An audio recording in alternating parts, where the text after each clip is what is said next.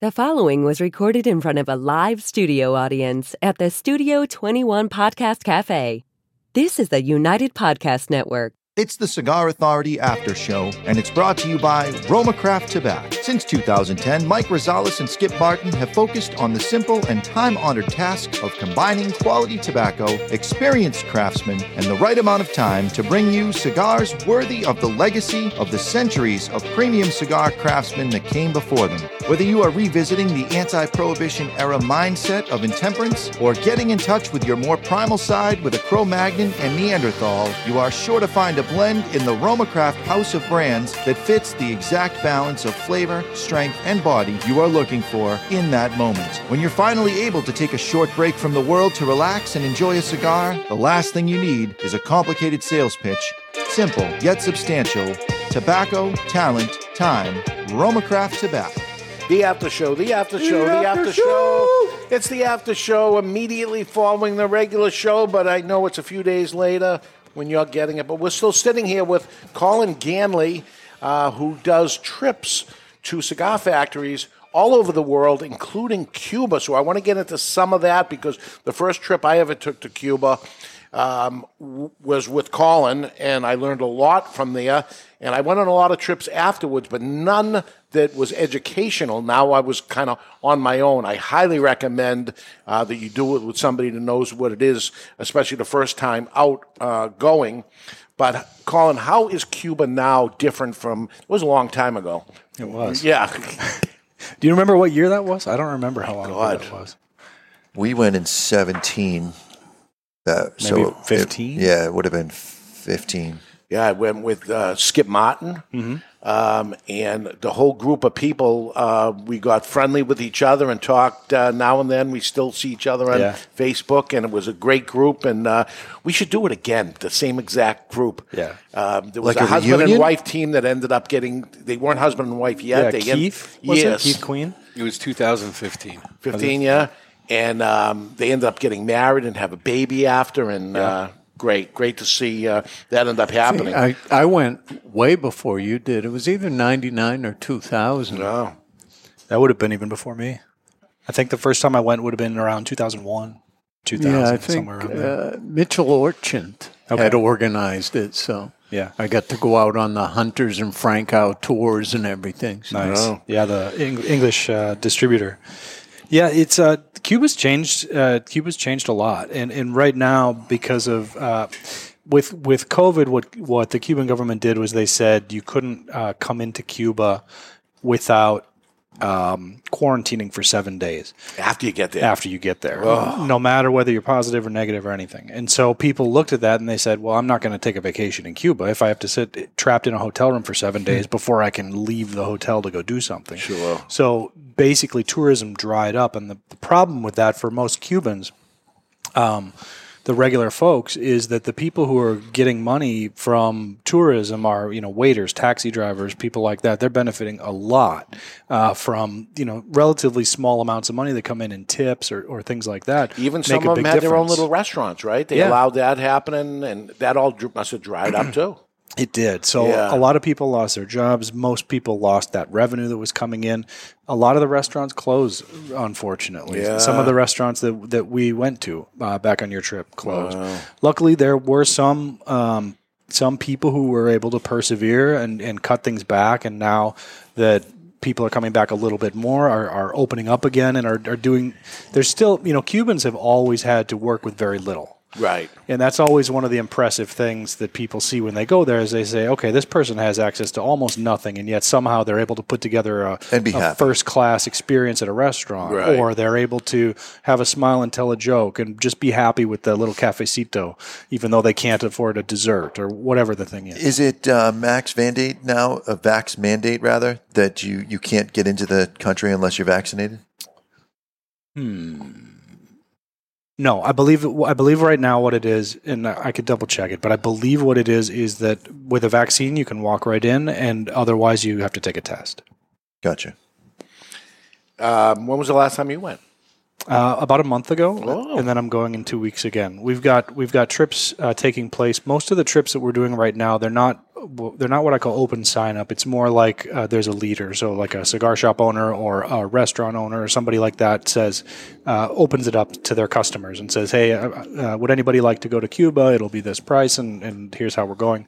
And then we provide them with the itinerary and the guides and, and take them down to Cuba like that. All right. So the the group that's going in, in two weeks, it's going to be a more of a cultural experience rather than a cigar experience.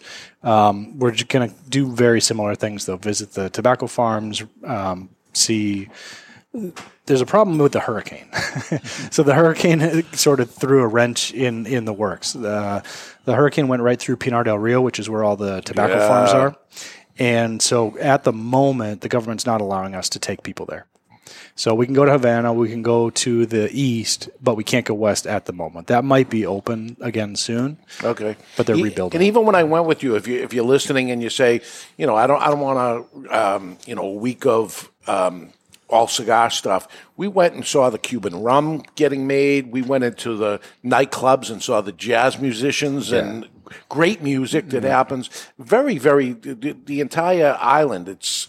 Um, Back in time, you go back in time, and um, the history of everything that ends up happening. There's a lot more to it than just cigars. Plenty of cigar stuff, but a lot, a lot to it.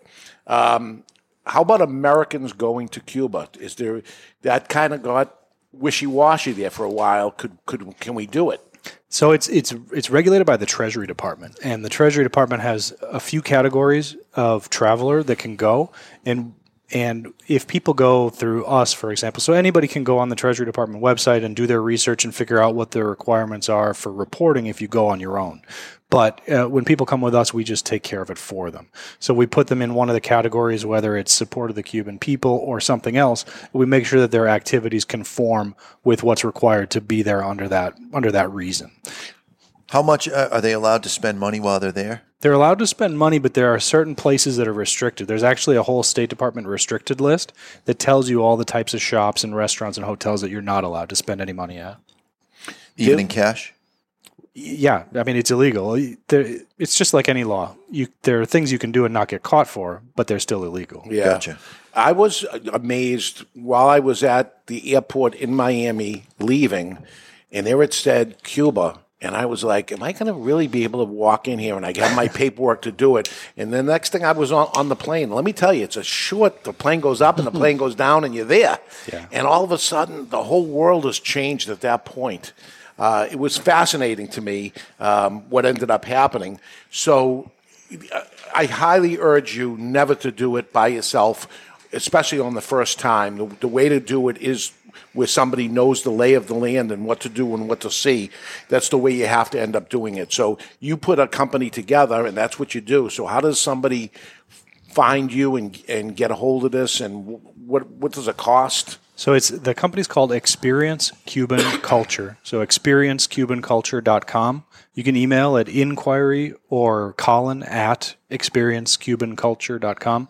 Um, and uh, the cost varies depending on the trip itinerary. It's typically ranging right now somewhere around the twenty-five hundred dollars mark, um, but it really just depends on the type of, of trip and the length of, of this uh, yeah. of the trip. And you, you made it so the, the hotels are all set, the food is all set. It was nothing to end up thinking about. If you wanted to spend money on your own, yeah, you could go shopping or do do what you wanted on your own. But if you, it's it's enough that. You know, it's it's all inclusive. A person could get by without spending any money, but they're going to want to buy yes. some things and buy some drinks and stuff yeah. like that. Now, but, with with the recent changes in pricing of Cuban cigars, that also applies in Cuba?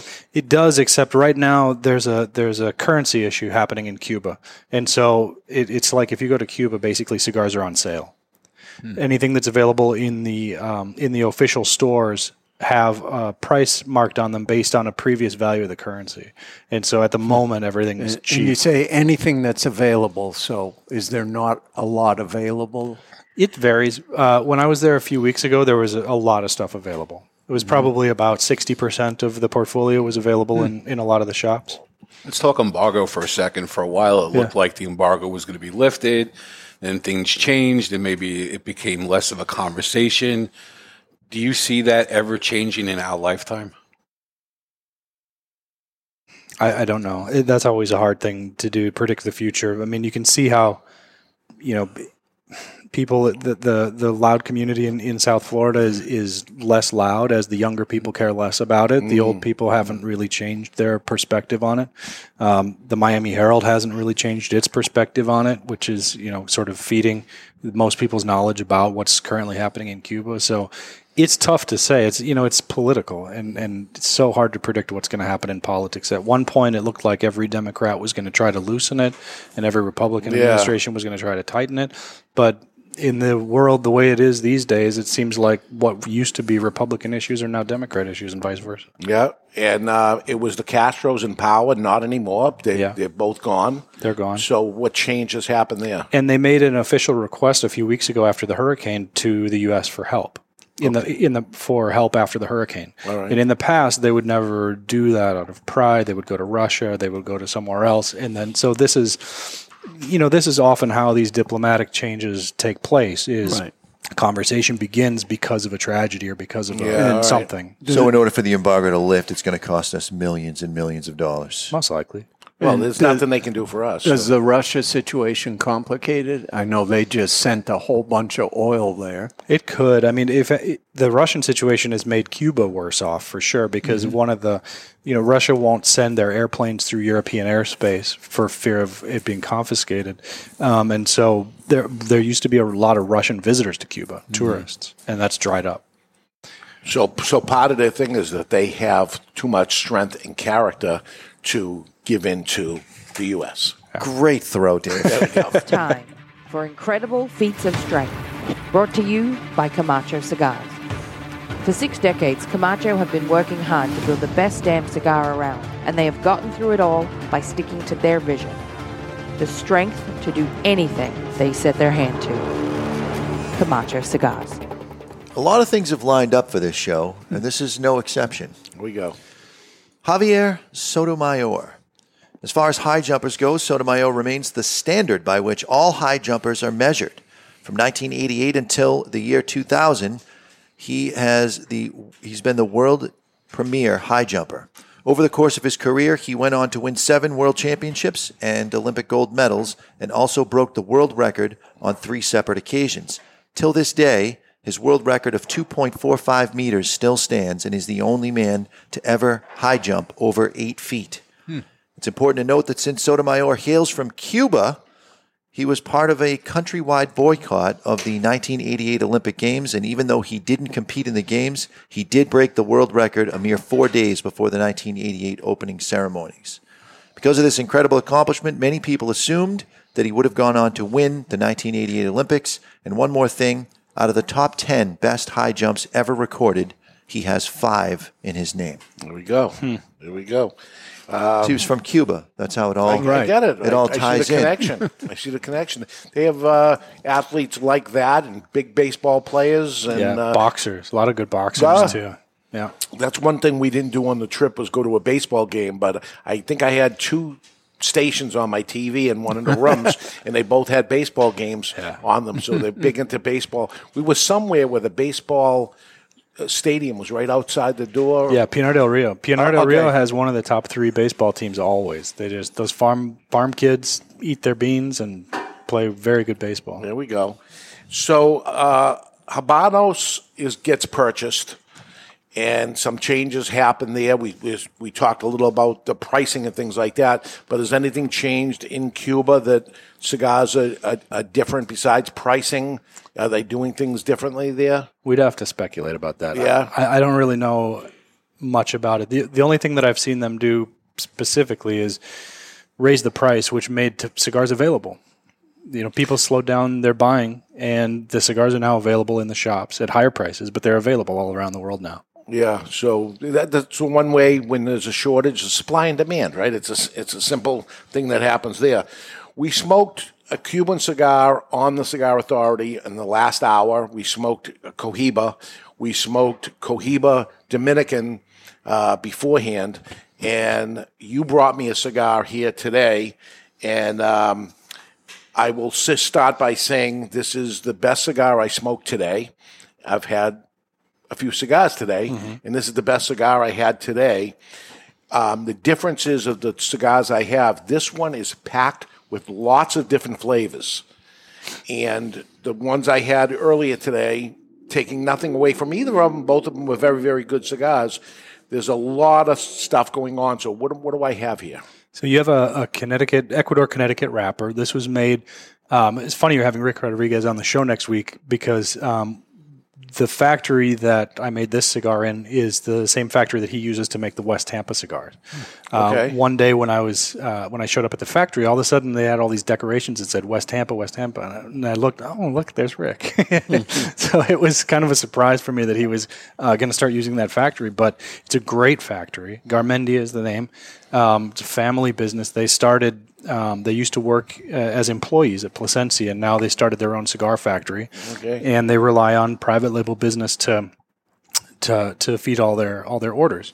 That cigar is mostly Nicaraguan fillers uh, and and the Ecuador wrapper. Okay. It has a little. It has a little bit of Mexican San Andreas as well. Okay. Wonderful cigar. A lot a lot of flavor. Um, and this is what I think really the American public wants.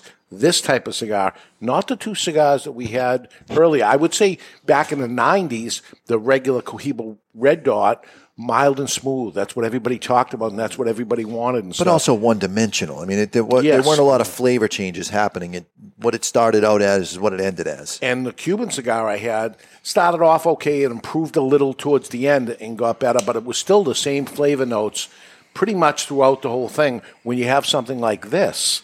Um, Nicaraguan tobacco, man. There's, there's there's really something to that, but like you said, multiple regions. Yeah. So you have Ecuador, mm-hmm. and you have um, Mexican. Yeah, there's Ecuador, Mexican, Jalapa, Condega. All of those are in there. There we go.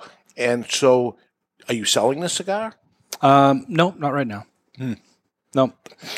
I'm, did, I'm, did you just Steve Saka us? You just brought us some shit. You're in there fucking around. No, the the thing is, there's I'm I'm trying to work with the with all the people in the supply chain. So the fa- the factory, me, kind of getting everybody together to try to put together a, a a brand of cigars that's really not about like a person or not about. Mm. Uh, you know, one sort of sort of head of the company, but it's more about the collaboration that it takes to produce it and to try to price it in such a way that there's not going to have to be a lot of adjustments to price where there's always going to be fighting up and down the chain about, oh, you're not paying the factory enough. Like the factory sets the price in such a way they can absorb all the issues that come up, which we've seen over the last ten years. Yeah. Um, and I'm just trying to put that group of people together who all understand and can play together nicely enough that we can put something on the market in maybe a year or two, maybe eighteen months, that will be extremely stable, extremely steady, extremely good, and everybody feels like their participation in it is worthwhile and, and could be a, a big thing. Well, on paper, it sounds like the most boring cigar I've ever heard in my entire life. Yeah, it's the is, op- there a, is there a backstory that, that's going to happen on this?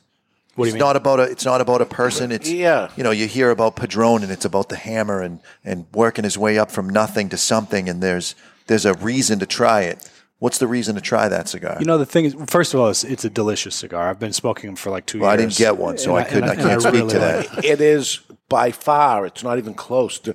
Now that this is an after show, we're not, you know, talking negative about the two cigars we had. This is a cigar. I mean, this is lots of flavor. There's a whole thing going on. You know you're smoking a cigar. It's not overpowering by any means. It's overpowering in flavor. It's night and day. Night and day has happened between these. I've got some for you guys, too. Awesome. Thank you.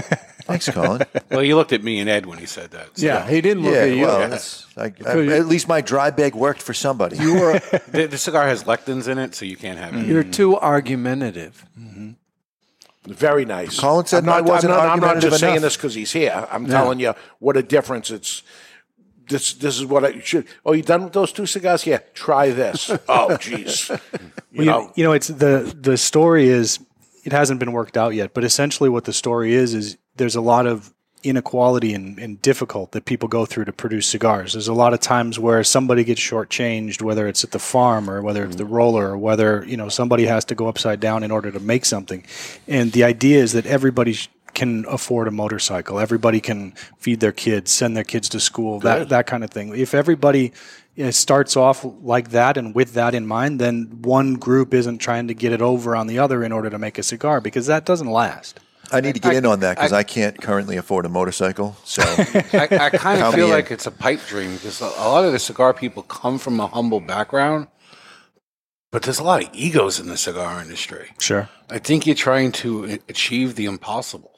Well, the thing is, I don't, I don't really need to make cigars. We have a great coffee company, and, and, and we do okay for ourselves. And, and so, what I want to do is just kind of it be the enforcer in the middle. Mm-hmm. Um, so, I'll, you know, I know cigar makers who who can do a great job, and with me blending it, we can make some great cigars. Um, people like the cigar a oh, lot, yeah.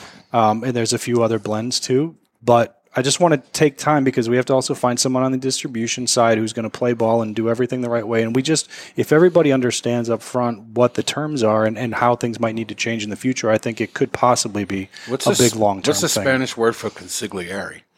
Because mm. it's kind of like, feels like you're going to be that well, guy. Well, so he, he starts off with the factory, and the factory says, I want X, I need X amount of money for this cigar, and then you're going to negotiate down. No, what do you really need? I know what you need. Mm. You need this much. Would you be happy with this? Yeah, I'd be happy with mm. this. The cigar isn't even made yet. I'd be happy. It's enough for them. Mm. Move on to the next person, mm. and then price it. Well, that, because everybody it, works the other way around. The other they way. say, okay, yeah. we want a ten dollar cigar, and by the time you get to the farmer, he's fucked. Yeah. There's no money left over. Yes. Yeah.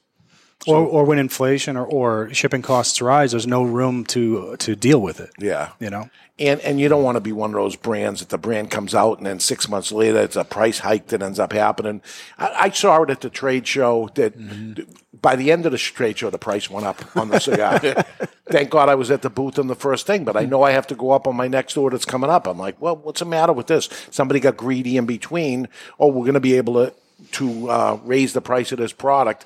Just the work has to be done in advance of it. And to, and to have a, a, a business guy that says, okay, I'm going to handle this because, frankly, you're dealing with farmers and factory owners and all these different people and stuff. Somebody's orchestrating in between. I don't know if it's ever been done before, but it's interesting to me that make this end up working all the way across across the board. It'd be good. It's pretty similar to, you know, the way the, the vertically integrated companies operate. It's just that I want to uh, get people a little bit more involved at the beginning and make sure that everybody goes in with the same expectations because, you know, inevitably somewhere down the road somebody gets upset.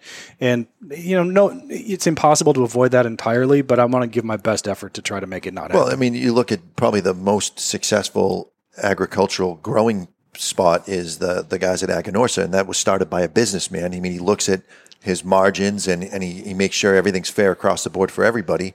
Uh, this could be a, a second uh, shot at that. Yeah. Yeah. I like it. You're going to be impressed. You're going to be impressed with this. Can't wait. And you'll be impressed if you go to Cuba, if you take the trip. It was always my dream to end up doing it, and Colin made the dream come true. I went back many times since, but to go there with somebody that knows the lay of the land, uh, w- once again, tell them how they find you. The website is experience cuban culture dot com. Okay, and it's all there, and I give my highest recommendation to it. You won't be sorry. You'll be happy you did it. It's a week long. Typically, yeah. Yeah, week long will do it for you. So that's it. That's the after show. We'll catch you next week. We got Rick Rodriguez from West Tampa Cigar Company joining us. Yep. And uh, stick the lid end in your mouth. You might like it. The views and opinions expressed by the hosts, guests, or callers of this program do not necessarily reflect the opinions of the Studio twenty-one Podcast Cafe, the United Podcast Network, its partners, or affiliates.